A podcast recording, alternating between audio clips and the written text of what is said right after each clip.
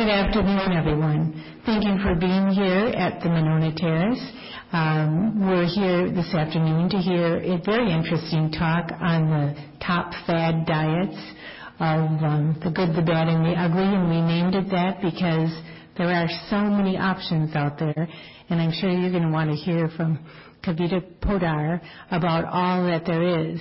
Um, she is with us today from UW Health, and she has her PhD from Virginia Tech. She started in India as a dietitian and worked at postdoc at Johns Hopkins before moving to Wisconsin.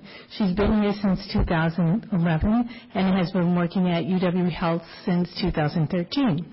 Her fields of expertise have always been nutrition and cardiovascular disease. So I'm sure she'll have plenty to to um, share with us today. And we want to thank only Monona Terrace, I am from the Madison Senior Center, as is Karen, and this is um, Deb Teskey over here, and she's from Visiting Angels. So they have some things out there on the table. So please take advantage of them. And again, thank you for being here. And please help me welcome Kavita Podar. Thank you, Pat. Well, good afternoon, everyone.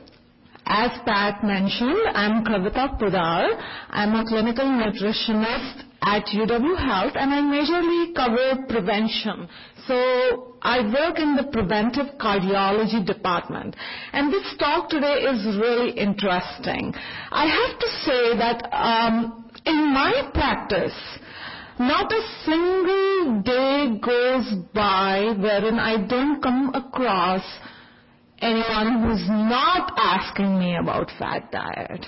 Which means almost every day I come across someone who has a question regarding certain type of diet. It could be for whatever reason.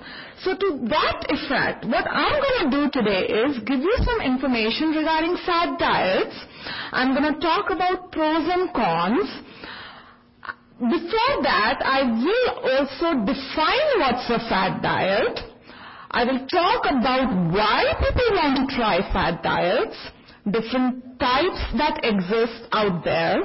Do they really work? Before I get into healthy eating guidelines as recommended by the USDA and American Heart Association to lose weight and maintain general well-being. Okay, so when I was researching a little bit on fad diets, I was kind of thinking to myself, okay, we say fad diet, fad diet. Let me find out what is fad first. I need to really get a hold and understanding of fad. So when I was Googling, I came across this definition. Um, According to Merriam-Webster's definition, fad is a type of behavior that develops quickly among large number of population. It can be followed very enthusiastically for a period of time because it's deemed cool by social media or one's peer it becomes popular as the number of people adopting the behavior increases and then quickly tends to disappear as the novelty disappears. So basically what this is telling us is that fad is there to stay for short period of time. It doesn't last long. Uh, and Interestingly, in the dictionary, the word fad is followed by the word fade. This couldn't be more appropriate, right? Okay. So, to that effect, having understood what's a fad, what's a fad diet now? Well, a fad diet is a diet plan or an aid, could be a diet supplement, could be a diet pill, that promises dramatic results in short period of time.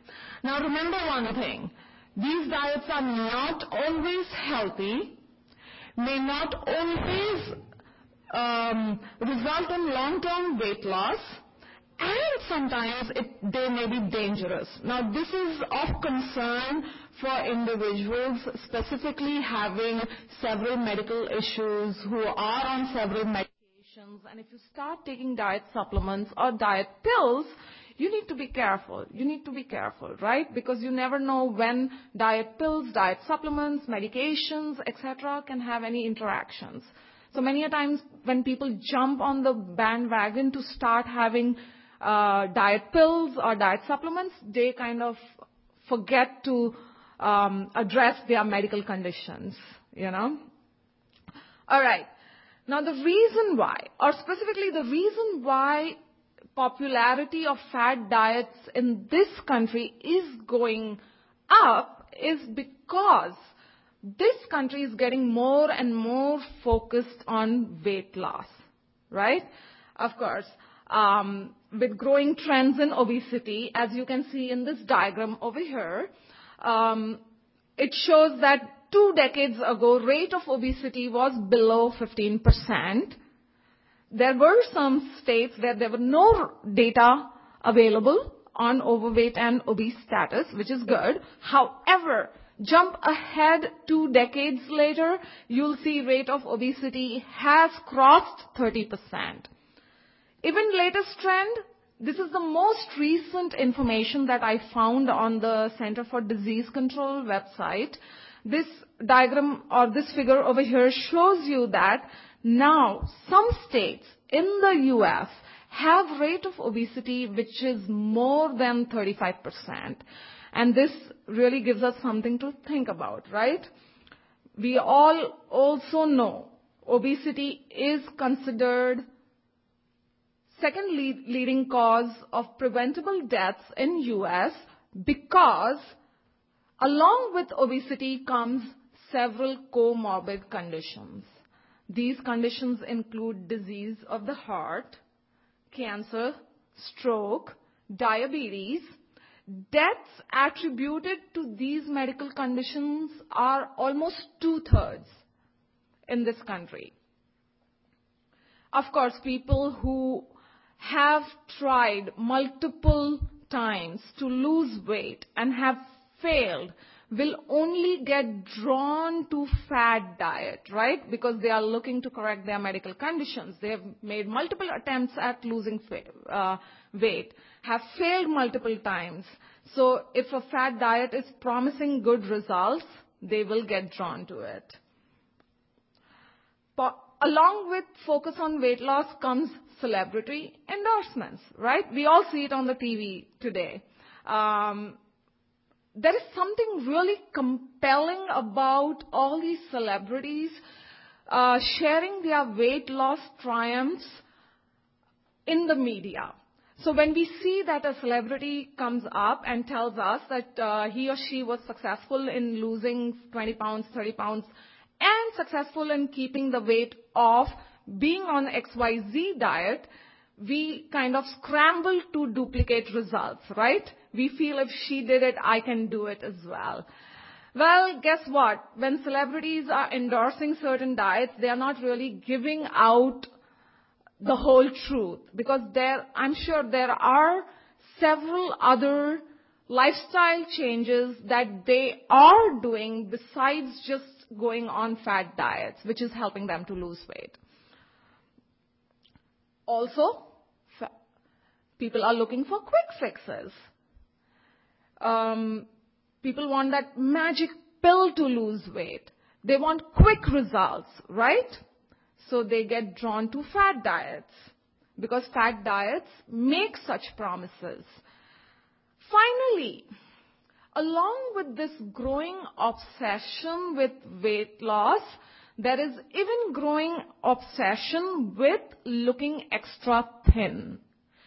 And this is more so because models these days are appearing on um, catwalks, even in the media, promoting skinny image as the norm.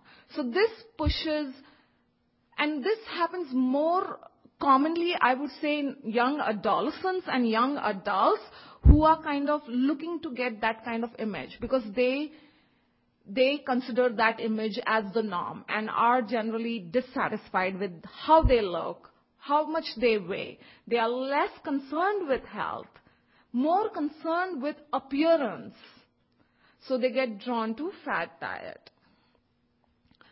Okay, so how do you know if a fad diet is a fad or not? Well, remember one thing, fad diets more often than not will promise rapid weight loss. So, you know, they may come out with advertisements which say, okay, raw diet, seven day fix, lose weight in seven days and keep it off. So they always tend to promise ra- rapid weight loss. Sometimes fad diets may allow unlimited quantities of certain foods like cabbage diet, like grapefruit diet, like um, rice diet. Um, sometimes fad diets also require you to have specific food combinations. More often than not, will have very rigid menu plans.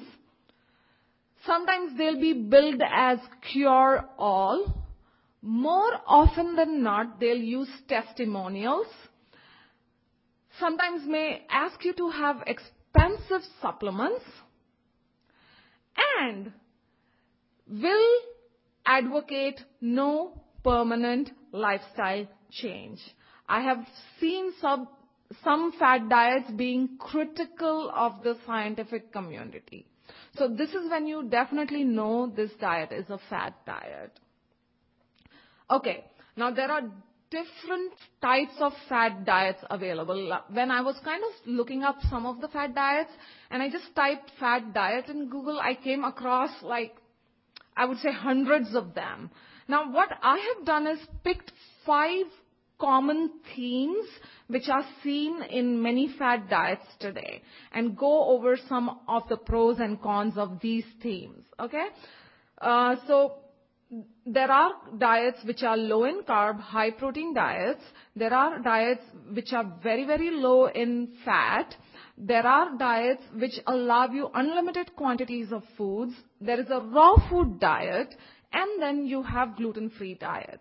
Nowadays, gluten-free diet is also gaining popularity because people believe that it's going to help you to lose weight. Alright. So, What's a low carb, high protein diet? As the name suggests, these are diets which have very, very restricted amounts of carbohydrates in them.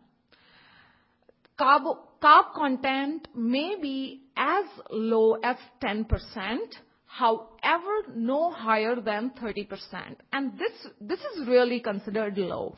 In a bit, I will be talking about what is normal recommendation for carbohydrate intake so that you get an understanding. Now, good examples of this particular diet include Atkins diet. I'm sure most of you must have heard of Atkins diet at some point. This is the most popular example of this particular theme. Then you have the zone diet. You have sugar busters diet. You have protein powered diet, remember one thing. When you remove a particular nutrient from a diet or restrict it to a large extent, you have to increase the nutrient or uh, different other nutrients. So in this case, if you are restricting carbohydrates, your fat content is going to go up. It can be as high as 60%. Main contributors of fat in this diet are meat, poultry, eggs, and cheese because this is a high protein diet and meats are sources of good protein and people tend to eat more of meats. Also, protein amount is four times sometimes four times than what is deemed normal. And this can really put a load on your kidneys. Now remember, the theory behind these diets is that if you consume carbohydrates, carbohydrates are going to cause insulin production in the body thereby leading to weight gain. And in a sense, it is true, but not always true. And we'll talk about that as well. These diets, more often than not, are initiated in phases. You have the induction phase, wherein the person initially starts the diet and the carbohydrate content is really low. As weight loss progresses, you have the weight loss phase wherein they may tweak carbohydrate content. They may start increasing it. Then again, depending on individual weight loss goals, they may tweak it further. Then you have the maintenance phase. Again, in the maintenance phase, carbohydrate content is variable. Now, you do have short-term benefits of these diets, of course. It's all associated with weight loss. These diets are, in a sense, restricted, will be lower in calories, and as you start losing weight, eventually you'll see improvements in biochemical values like total cholesterol, LDL cholesterol, like blood sugar levels, and also improvements in blood pressure if you have blood pressure issues. Now, along with these benefits, there are some side effects as well. Initial side effects of the, the, these diets include headaches, irritability, mood swings, bad breath, diarrhea, and weakness. Now remember one thing, our brains, our brains can utilize only glucose as the main source of energy. Brain needs glucose supply constantly, 24-7 when you are limiting carbohydrates in your diet, you are essentially depriving your brain of its main fuel. So you are going to experience irritability, mood swings, headaches, etc. Now, bad breath, on the other hand, is associated with ketone body production. So when you decrease carbohydrate content in the body, your bod- body will start mobilizing stored fat and end product of fat metabolism is ketones. Now, the way your body gets rid of ketones is via urine, via skin, and breath. So you may experience some bad breath. And then you have diarrhea and weakness. Benefits, few. However, there are more longer-term ramifications of these diets if followed beyond um, if followed for extended periods of time. Now, generally, you know, if a person really needs to lose weight, has to go on a surgery, has to lose about 20 to 30 pounds in a month or so, and starts going on this diet, follows this diet for four weeks or so, you can be fine. We say about four to six weeks is okay, but beyond six weeks, it's really not advisable. Long-term ramifications of this particular diet include risk of atherosclerosis. Now, basically, atherosclerosis means built-up of plaque in the arteries, and and this can really cause several other cardiovascular issues. Now, atherosclerosis is mainly attributed to high intake of saturated fat in the diet and cholesterol. Risk of heart disease therefore goes up. Risk of cancer is also high. This is because these diets tend to be very low in fruits and vegetables and whole grains. Today, Um, there is enough evidence suggesting that fruits and vegetables and whole grain fibers do have anti-carcinogenic effect, meaning helps you to lower your risk of certain types of cancers because they have several nutrients and vitamins which help your health. Now, further, long-term ramifications include these diets high in fat low in carbohydrate will cause greater loss of body water. So guess what? When you end these diets, your body tends to gain all the weight back, more of water weight back, right? Uh, one of the reasons for this is when carbohydrate content goes down, your body starts mobilizing a lot of glycogen in the body. Now, glycogen, when mobilized, you will lose a lot of water. One molecule of glycogen, two to three molecules of water. So when you're kind of getting rid of glycogen, you're getting rid of water as well. These diets cause ketosis because they are burning more fat in the body. However, if your body cannot keep up with clearing ketones from the blood, pH level can change. It can cause high uric acid concentration, and this can be harmful to your health. Also, renal acid load increases with too much protein.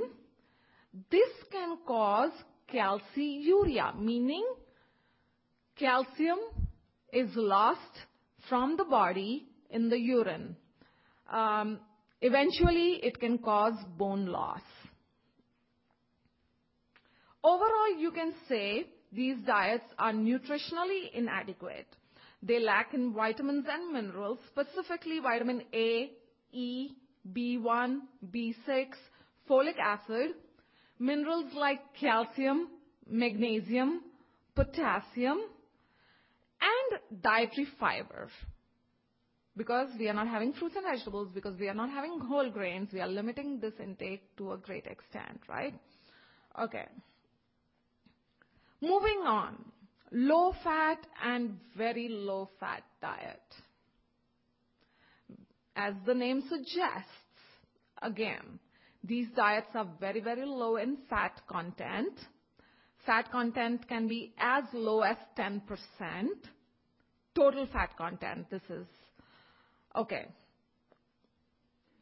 Good examples include Pritikin Principle Diet, Eat More, Weigh Less, also known as Dean Ornish diet, and the Scarsdale diet. And uh, remember, this is not all-inclusive list. There are several other diets which could fit this particular definition, but I just picked up a few examples that I could think of. Okay, so these diets tend to be very high in carbs.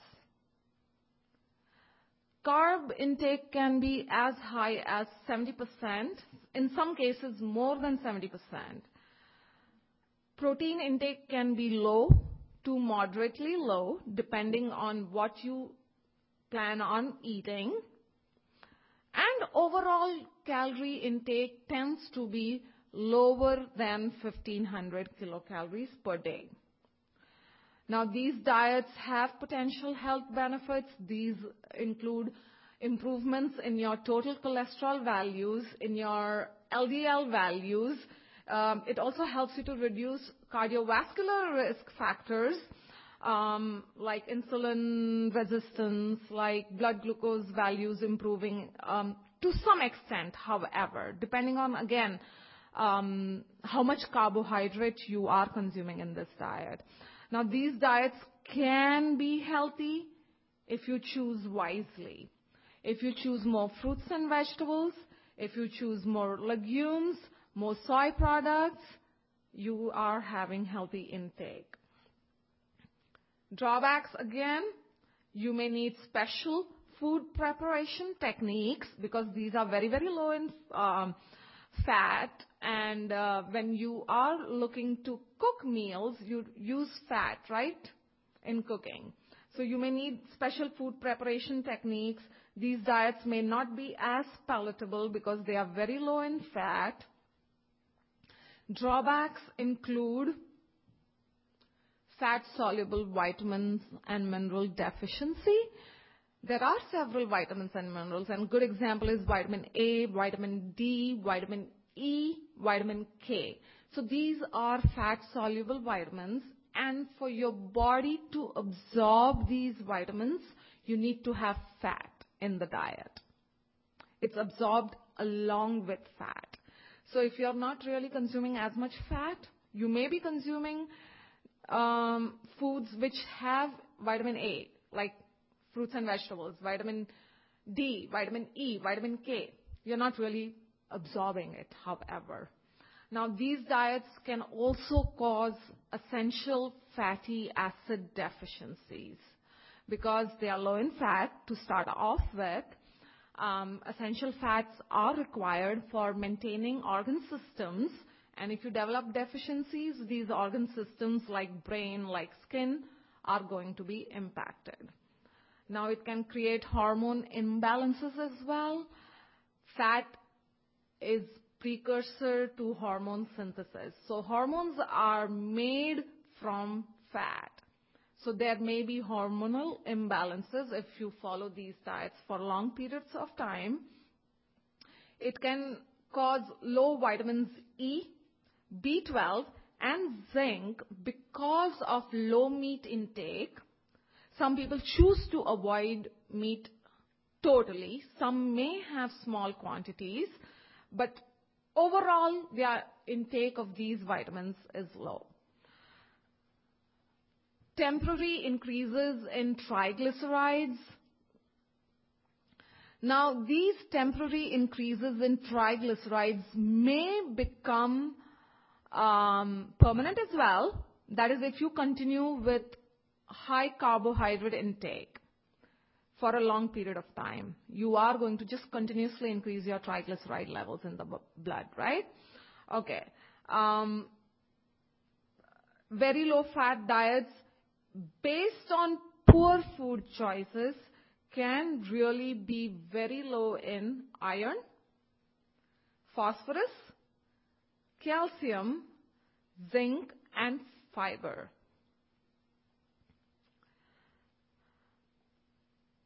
Moving on, unlimited quantities of certain foods. So how many of you have heard of such diets? Cabbage diet?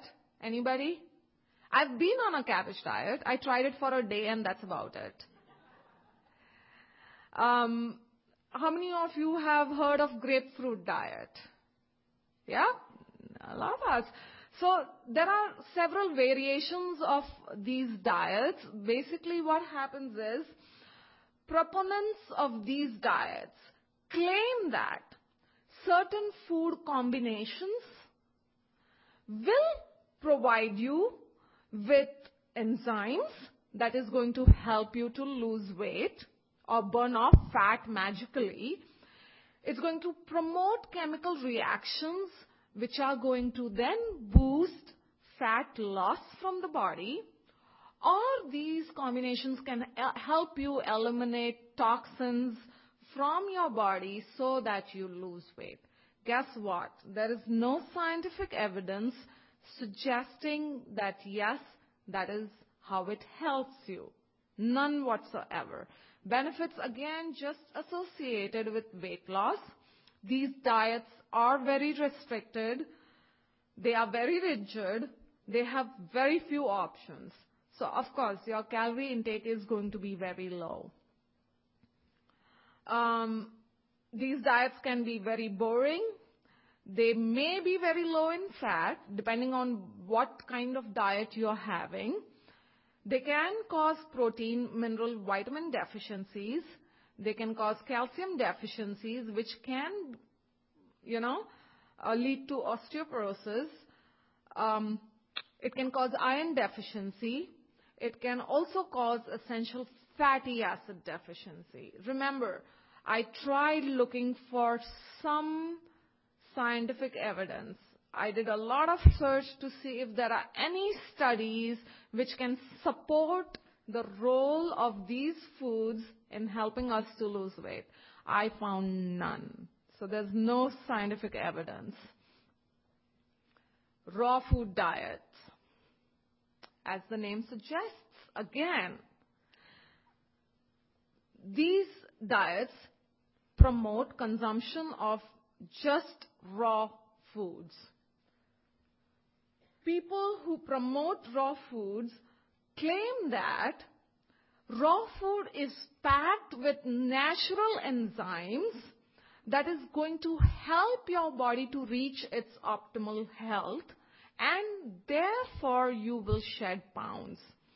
They also believe that cooking can destroy all the good immune boosting nutrients that these plants have.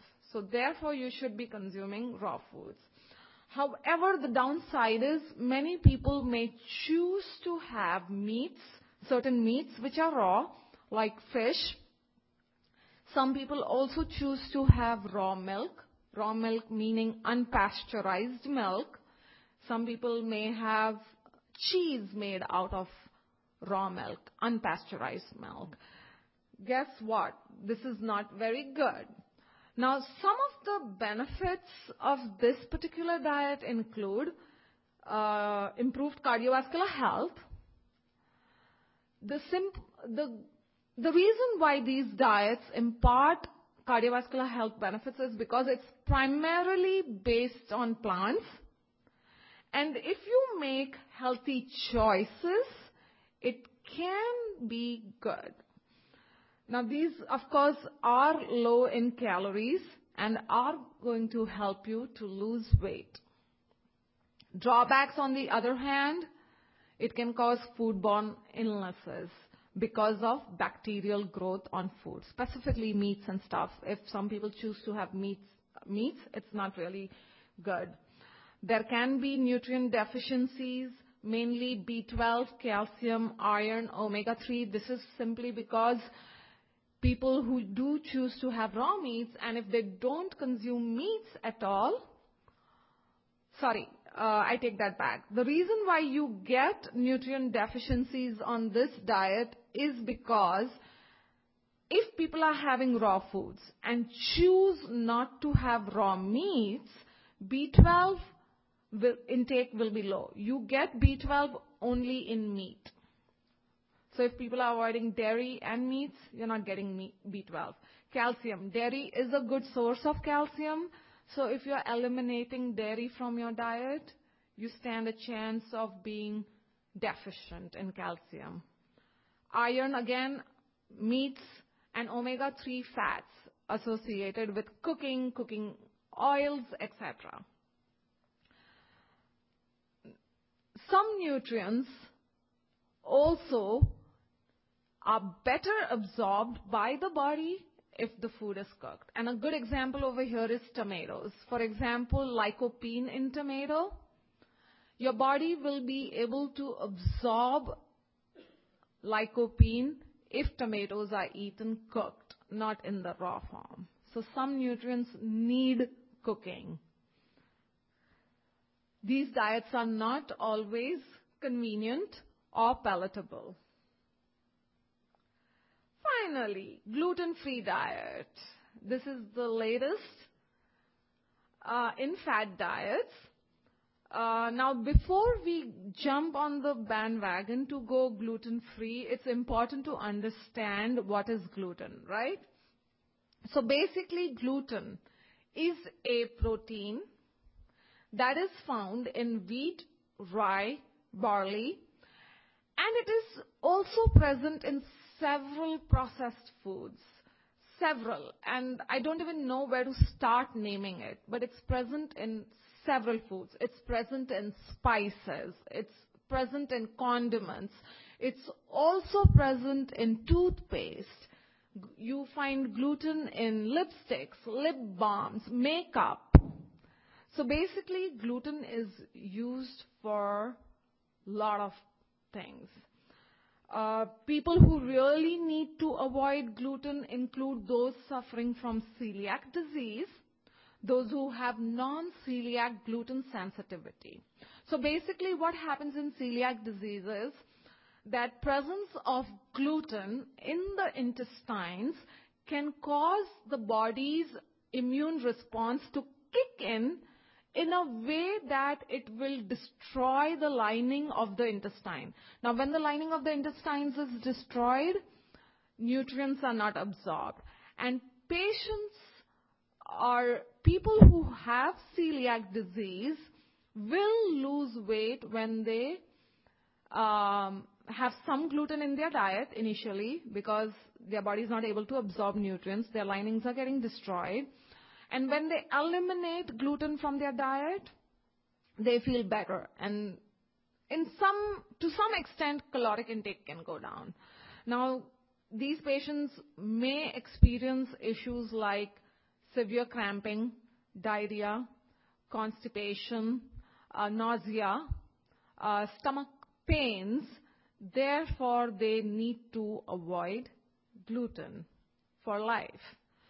Now, non-celiac gluten sensitivity, on the other hand, is presence of all the symptoms of celiac disease.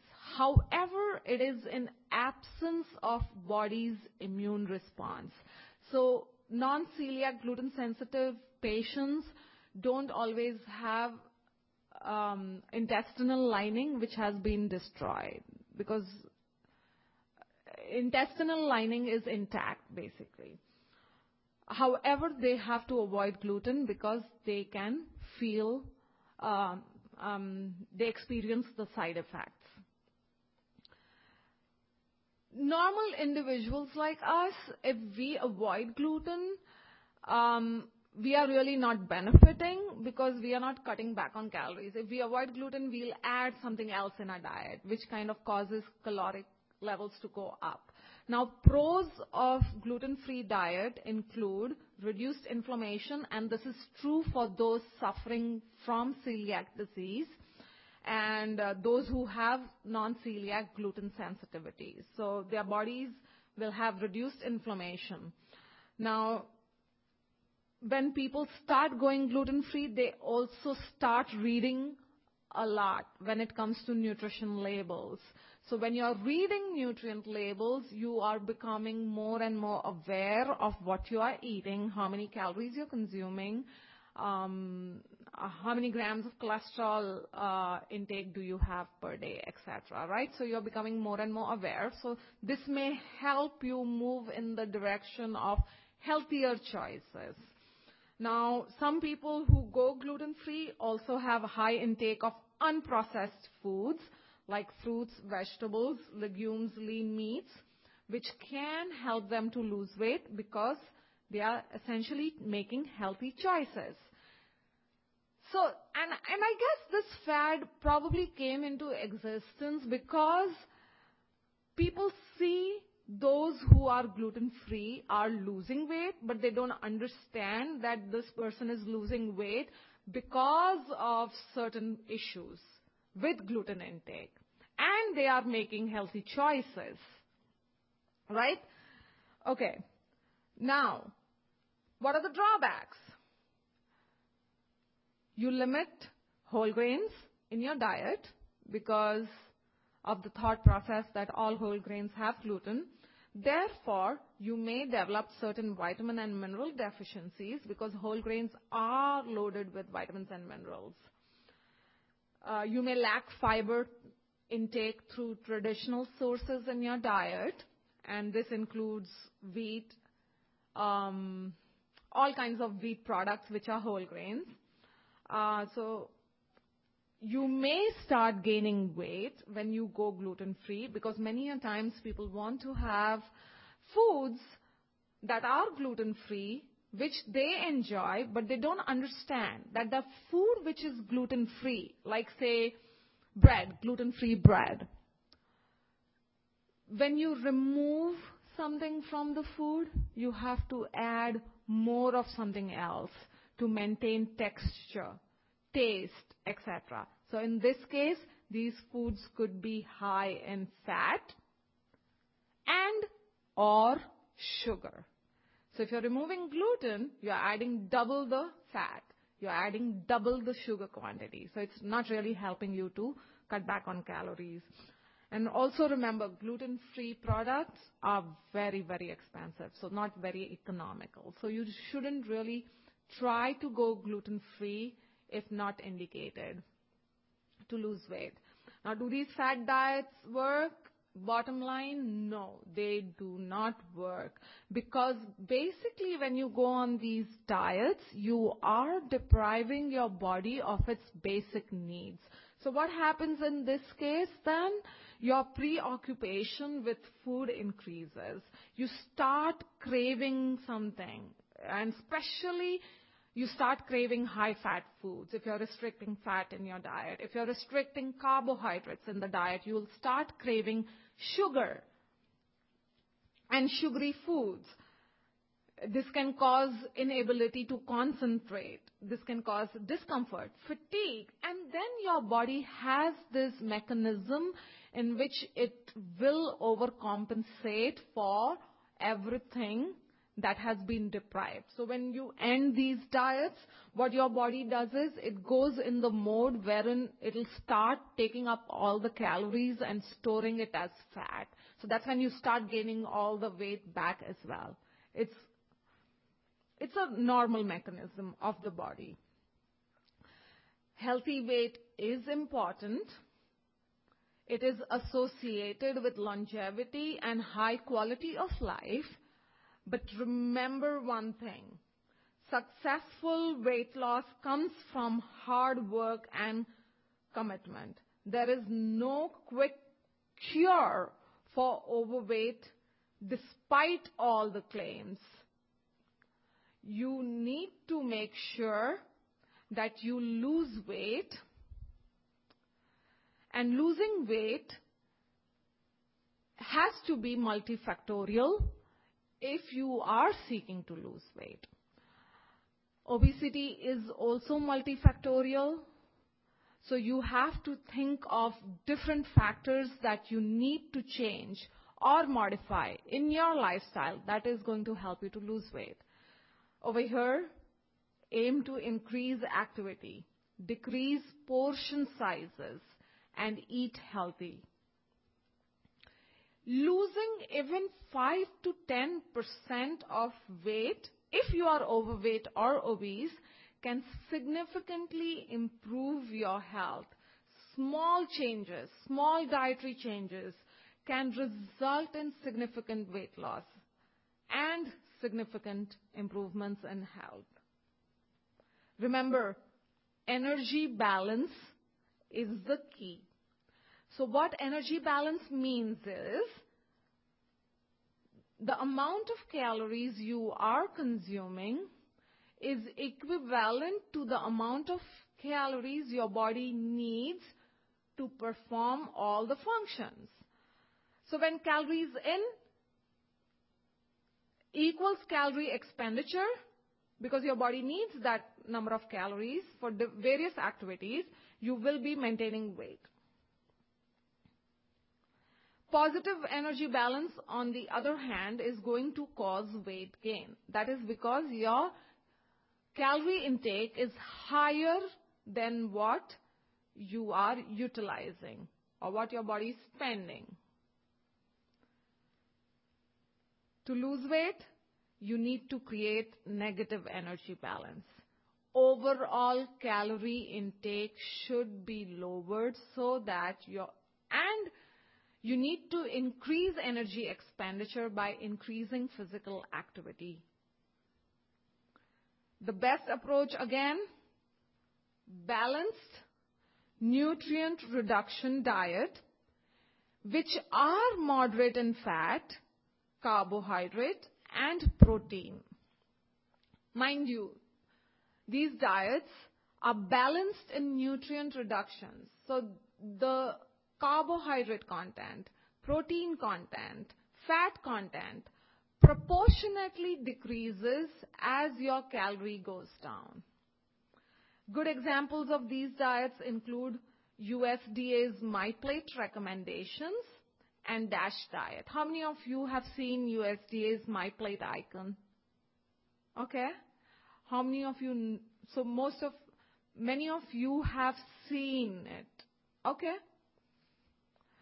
Now, Jenny Craig, Nutrisystem's Weight Watchers do follow some of the principles put forth in these diets. So I would think, you know, if, if followed properly, these diets can be healthy. Key again is to keep calm and eat healthy. So now, to quickly give you some of the information regarding my plate recommendations, as you can see, USDA My Plate is a food icon, which is basically what it's doing is it's taking all the advice given by dietary guidelines. So basically, dietary guidelines, how many of you have heard of dietary guidelines for Americans? So basically, you have dietary guidelines for Americans. This is a governing body which kind of uh, goes over all the evidence to see what people should eat to maintain healthy lifestyle and give out recommendations for certain age, for certain gender, uh, for certain age, gender, and physical activity level. This is what you need in calorie level. This is what you should eat when, where sodium is concerned. This is what, how much you should eat where saturated fat is concerned. So what USDA did is they took the advice and presented it as a meal plate. So recommendations in USDA's My Plate are also based off age, gender, and physical activity. This is just an example of how a food plan looks like for a 2000 calorie diet. For example, this is an individual who wants to consume 2000 calories, is, is balancing his energy by consuming this amount of calories and looking to maintain weight. Then probably this indi- individual should have about 6 ounces of grain in a day, about 2 and a half cups of vegetables in a day, 2 cups of fruits, 3 cups of dairy, and about 5 and a half ounces of uh, meat uh, and protein products. This um, plan also recommends how many teaspoons of oils should be used in a day, right? So this is what USDA MyPlate does. Uh, the goal is to help people balance calories and physical activity so that they can manage their weight. Also focuses on certain type of foods that need to be increased in your diet. This includes fruits, vegetables, whole grains, fat-free, low-fat dairy products, and seafood. It also emphasizes what nutrients to limit, specifically sodium, saturated fat, trans fats, cholesterol, added sugars, and refined grains. For carbohydrates, according to USDA MyPlate recommendations, carb intake will be anywhere between 45 to 65 percent and this is ideal. Remember I mentioned in very low carb diets, carb intake can be as low as 10 percent no higher than 30%? Well, for your body's functioning, proper functioning, you need to make sure carbohydrate intake is between 45 to 65%. These diet plans can also help you to achieve your goals for fiber intake, which is about 25 grams for women per day and 38 grams for men. And where sugar is concerned, USDA's MyPlate recommendations basically try to focus on about 25% of total added sugars. However, what American Heart Association does is it defines it further and limits a little more of how much sugar you should be consuming in your diet. It states that women should look to have no more than 6 teaspoons of sugar in a day or 100 calories from sugar and men about 9 teaspoons. And mind you, when I say added sugar, I mean, you know, any food in which there is added sugar, like cakes, cookies, donuts. You add a teaspoon of sugar in coffee, milk. All this is added sugar. For protein, ideal range is anywhere between 10 to 35% of total calories. Now, in general, adults need about 0.8 grams per kg body weight of protein in their diet. American diets are very high in protein because meat forms a large part of our diet. So we generally tend to meet the recommendations. Sometimes we are consuming even two times than what is recommended. Now, to give you an example over here, if a person is weighing, say, 220 pounds, that will be roughly 100 kilograms. If you do 0.8 times 100, it comes to about 80 grams per day. So this is a good example, good way to calculate your protein needs. Now, the range again can be, as I mentioned earlier, anywhere between 10 to 35% of your total calories. You need to make sure you increase protein by eating healthy, low fat or fat-free dairy products, eating lean meats, focusing more on seafood, eggs, beans, soy, and nuts, increasing variety of seafood in the diet, and replacing meats that are high in saturated fats, like red meats. You don't have to always replace meats that are high in saturated fat, but you can at least limit it, you know? Fat content, again, can vary anywhere between 20 to 35 percent The goal should be that you consume healthy fats. You don't have to cut out fat totally, but you need to make sure you have healthy fats and limit fats to small extent. You need to make sure that saturated fat intake is low.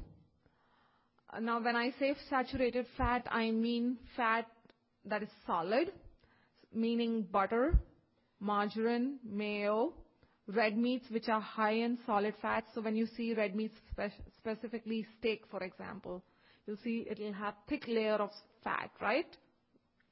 So these are solid fats. You need to focus more on nuts like peanuts, like um, walnuts. These will have healthy fats and will provide a lot of benefits. Olive oil is a very good fat. It, uh, it reduces your risk for cardiovascular diseases, helps you to improve, uh, improve good cholesterol, helps you to lower bad cholesterol in the body.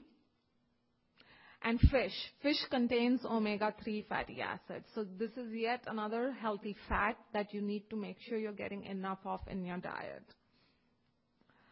Now, American Heart Association. Now, American Heart Association makes similar recommendations to that of USDA's MyPlate.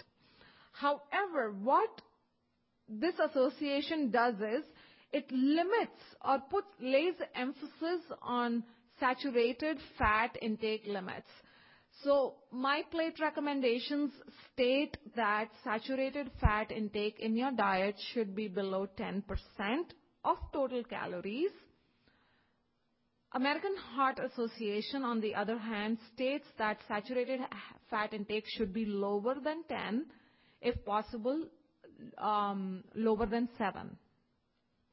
In some cases, they recommend lower than 5%. So that is the main focus and difference. And it also emphasizes limiting salt in the diet. So basically, sodium recommendations are 2000 milligrams per day or less. The reason why I say American Heart Association is uh, the reason why I'm kind of advocating for American Heart Association recommendations is because people who are seeking to lose weight, who are overweight or obese, will have some of the other risk factors, cardiovascular risk factors. And this could be like high blood pressure, could be high cholesterol, could be high bad cholesterol, could be high blood sugars. So you need to kind of focus a little on these recommendations, and they're going to help you. Now, dietary approaches to stop hypertension, also known as DASH diet. How many of you have heard of this? This is a diet which is very, very heart healthy.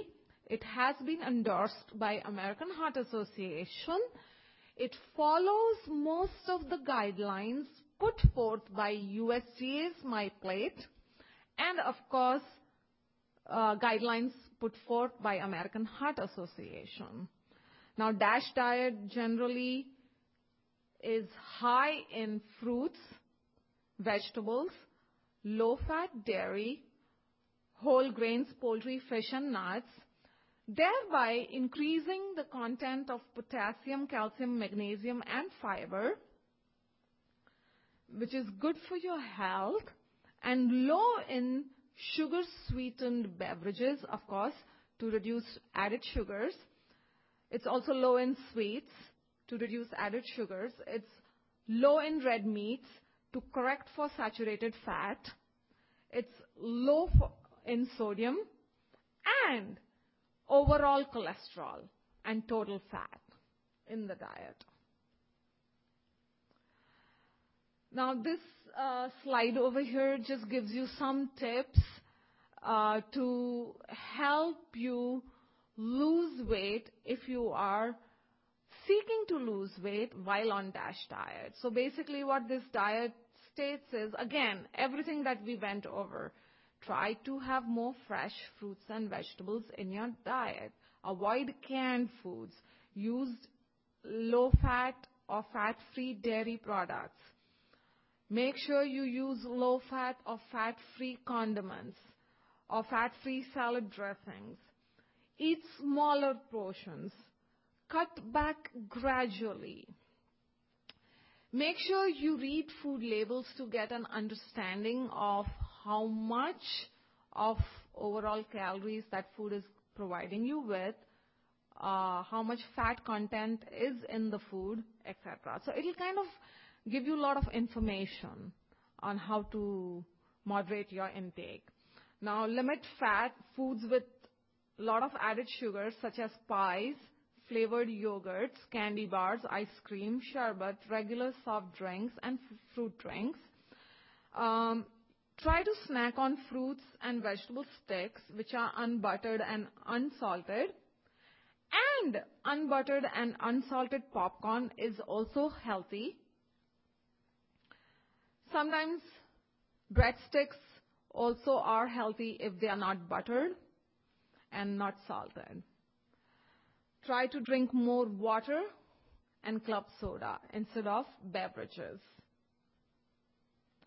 In summary, what I wanted to state today is that fad diets are really not healthy because you never know how it's uh, impacting your um, nutritional status if you're following it for a long period of time. A balanced nutrient reduction is the way to go. You need to make sure your diet is providing you with enough carbohydrates, fat, and protein in the diet so that the functions of the body can be maintained. You just need to create negative energy balance, and you can do that by decreasing overall calories. You don't need to focus on one single macronutrient. You need to make sure the diet is nutritionally adequate.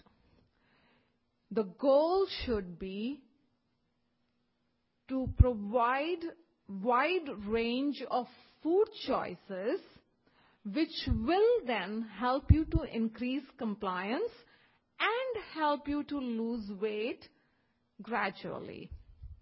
Make sense? Yep. And diet forms the basis of everyday life. So we are eating every single day. It is not just eight days. It is not just 10 days. It is not just a month or so. It's lifelong. So you need to accordingly make sure you optimize your health by eating healthy, cutting back on uh, calories so that you can lose weight, lose body fat, promote satiety, reduce risk of chronic diseases, and stay healthy in the process. Uh, macronutrient again doesn't matter. Don't focus on losing weight. Try eating healthy. With this, I'm going to end my talk. And if you have any questions for me, I'm more than happy to answer those questions. Thank you.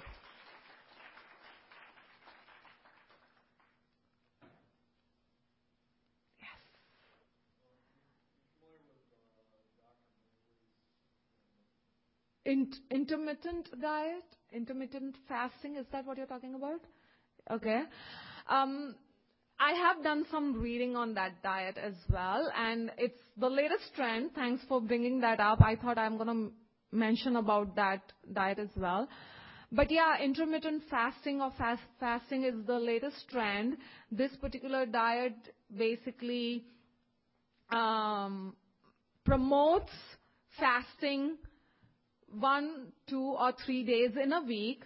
So basically, you know, one day when you're fasting, it may it may ask you to just have liquids or it may just ask you to avoid eating anything. The next two days you can eat as much as you like. Then the third day again you are fasting in which you are given very rigid menu plan, if at all, or you are asked to avoid eating.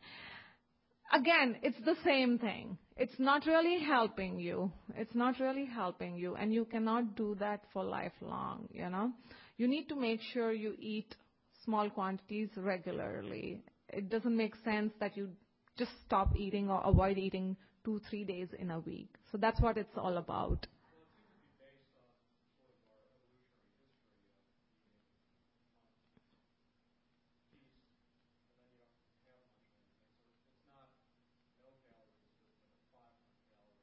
Yeah. Yeah, and I've come across a lot of intermittent fasting diets which state uh, ad limited, ad libitum, meaning eat as much you want. And um, I haven't seen guidelines, or maybe I kind of didn't look properly. But again, I don't know if I would advocate that. But yeah, every diet, as I said, will have benefits and uh, harmful effects. So you just need to make sure what works for you and what you want to do, what, what your goals are, etc. Yeah. Um, so there are uh, several tests.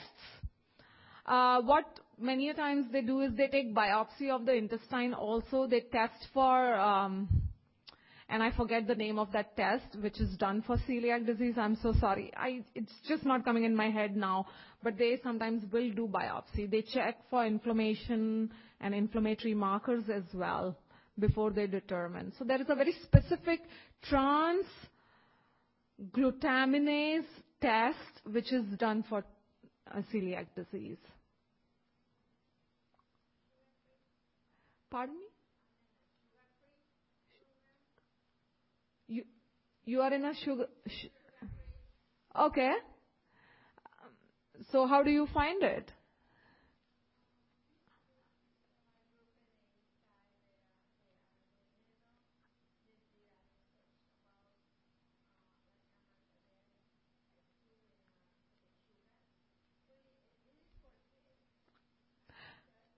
And that's good. So see, that's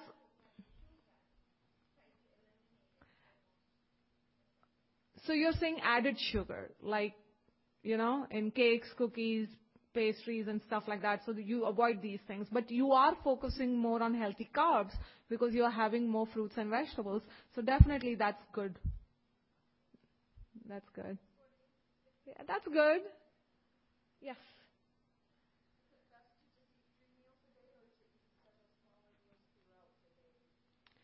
That's a very good question, and this is what I tell people a lot. Many times what happens is when uh, people come to me and have this same question, uh, what they also tell me is that they'll have breakfast, but then they wait for lunch, but they're so hungry when lunchtime approaches that they eat big portions. So this is what I tell people. If when you know that you're going to get hungry between meals, then it's always advisable that you have some snacks because otherwise, uh, come meal time, your portions are going to be big and you are only not helping your health, basically, you know. So three meals and two snacks between meals, I think is a good um, plan. Yes.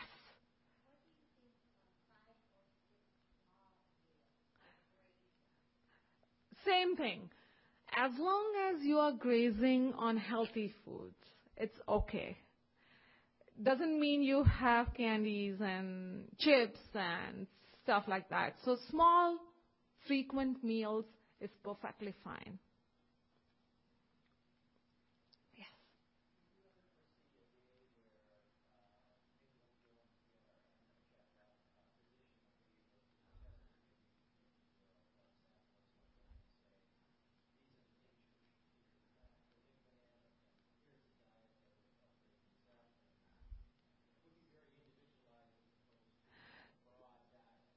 So basically, you're talking about your genes, right? So if they can test your genes uh, and tell you what you should be eating and not. And there's a lot of research undergoing to see the impact of. Uh, so basically, we call it the field of nutrigenetics or nutrigenomics. So basically, they are trying to see if you know certain genes can cause um, how how your body behaves when you have certain genes when you eat certain types of foods, you know, and does that predispose you to any disease conditions? But there's no, I haven't um, um, come across um, a lot of research, but there is research, and maybe in the future it'll happen. Who knows?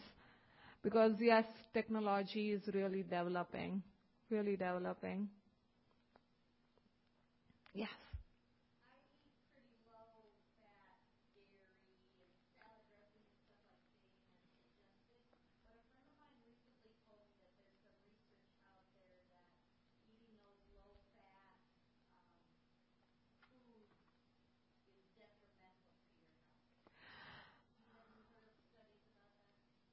Uh, so, no. And uh, here's the thing.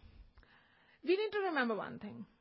When it comes to prepared foods, like cakes, cookies, donuts, and if they advertise it as low fat or something like that, that's when you know you have to think twice because if they've reduced fat, they have increased sugar. Or ice creams also for that matter. Uh, they remove something, they are adding something else. However, you need to kind of make choices based on what are your health goals. Like if you're a normal, healthy person who doesn't have any problems, is looking to maintain his or her health, then it's okay to have regular um, condiments and spices or regular dairy products once in a while. You just have to make sure you don't do go overboard with it. So moderation is the key. It's not that low fat products are harmful or can be more harmful than good. No.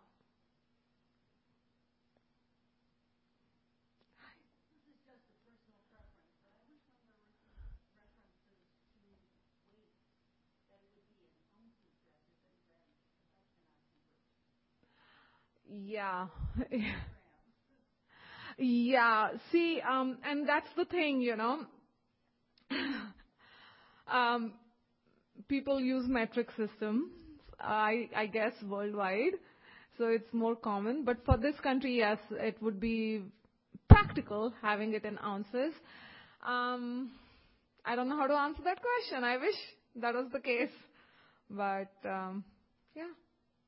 I think if you just do Google search and kind of just do like, okay, grams to ounces, um, it'll tell you one um, ounce equals 30 grams, and just take it from there. You know, because eight ounces is one serving, eight times 30, 240, 240 grams. And I know it's a lot, but uh, yeah, I know. I agree with you.